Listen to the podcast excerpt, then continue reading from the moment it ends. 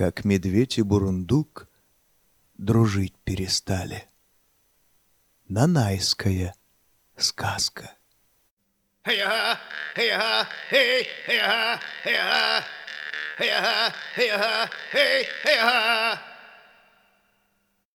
Когда хинганские горы еще маленькие были, когда можно было выстрелить из лука и услышать, как стрела по ту сторону Хингана упадет, тогда дружили медведь и бурундук. Жили они вместе в одной берлоге, вместе на охоту ходили, делили все пополам. Что медведь добудет, то бурундук ест, что бурундук добудет, то медведь ест. Так дружили они долго. Да известно, завистникам чужая дружба глаза колет. Пока друзей не поссорят, не успокоятся. Вот вышел как-то бурундук из берлоги. Захотелось ему орехов пощелкать. Повстречалась ему лиса. Рыжим хвостом завертела. Поздоровалась, спрашивает. «Как поживаешь, сосед?» Рассказал ей все бурундук, выслушала его лиса и завидно ей стало, что два зверя вместе живут и не ссорятся. Сама-то она ни с кем не дружила, потому что всегда хитрила да всех обмануть норовила. Притворилась лиса, что жалеет бурундука, лапки на животе сложила, заплакала и говорит, «Бедный ты, бедный, жалко мне тебя». Испугался Бурундук. «Почему ты жалеешь меня, соседка?» «Глупый ты», — отвечает лиса. «Медведь тебя обижает, а ты не догадываешься об этом». «Как это обижает?» «А вот так, когда медведь добычу берет, кто первый ее зубами рвет?» «Брат-медведь», — отвечает Бурундук. «Вот и видишь, самый сладкий кусок ему достается». Ты, наверное, уже давно хорошего куска не видел.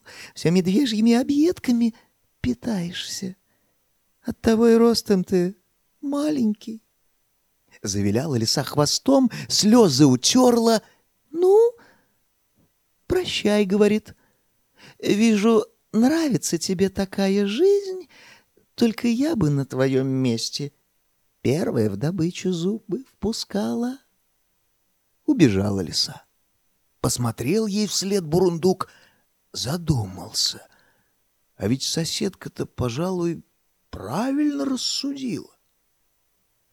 Так бурундук задумался, что и про орехи забыл. Вот, думает, медведь-то какой обманщик оказался, а я ему верил, старшим братом считал. Вот пошли медведь и бурундук на охоту.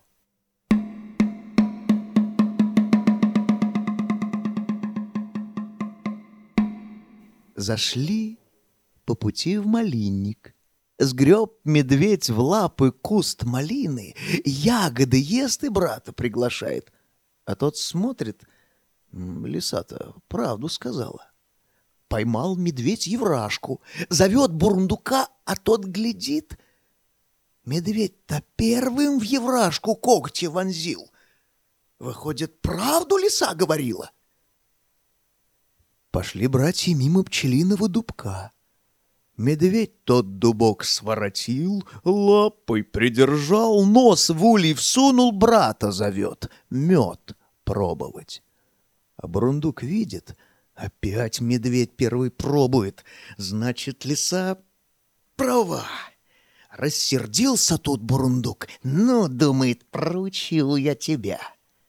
Пошли они на охоту в другой раз. Сел бурундук брату на загривок. Учуял медведь добычу. Косулю поймал, только хотел ее зубами схватить, а бурундук как прыгнет. Это чтобы прежде брата в добычу зубы вонзить, сладкий кусочек себе взять, да немножечко подрасти.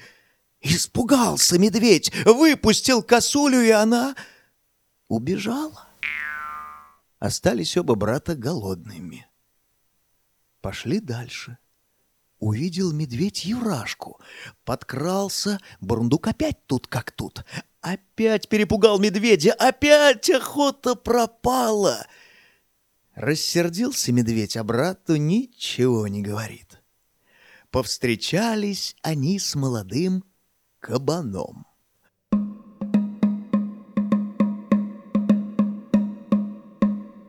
В другое время медведь и задираться бы не стал, а тут уж очень голоден был. Заревел так, что попятился кабан от медведя. Пятился, пятился, уткнулся хвостом в дерево, дальше некуда. Тут на него медведь как насел, пасть раскрыл зубами, щелкает, вот сейчас проглотит, только медведь приступил к кабану, а бурундук на кабана прыг! Тут медведь совсем разозлился. Как хватит бурундука лапой по спине, так все пять когтей и вонзил ему в спину, чтобы под лапу не попадался, не мешал. Рванулся бурундук, всю шкуру себе от головы до хвоста распорол. Убежал он в лес.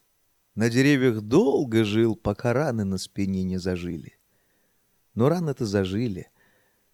Опять черных полос от когтей медведя на всю жизнь у него остались.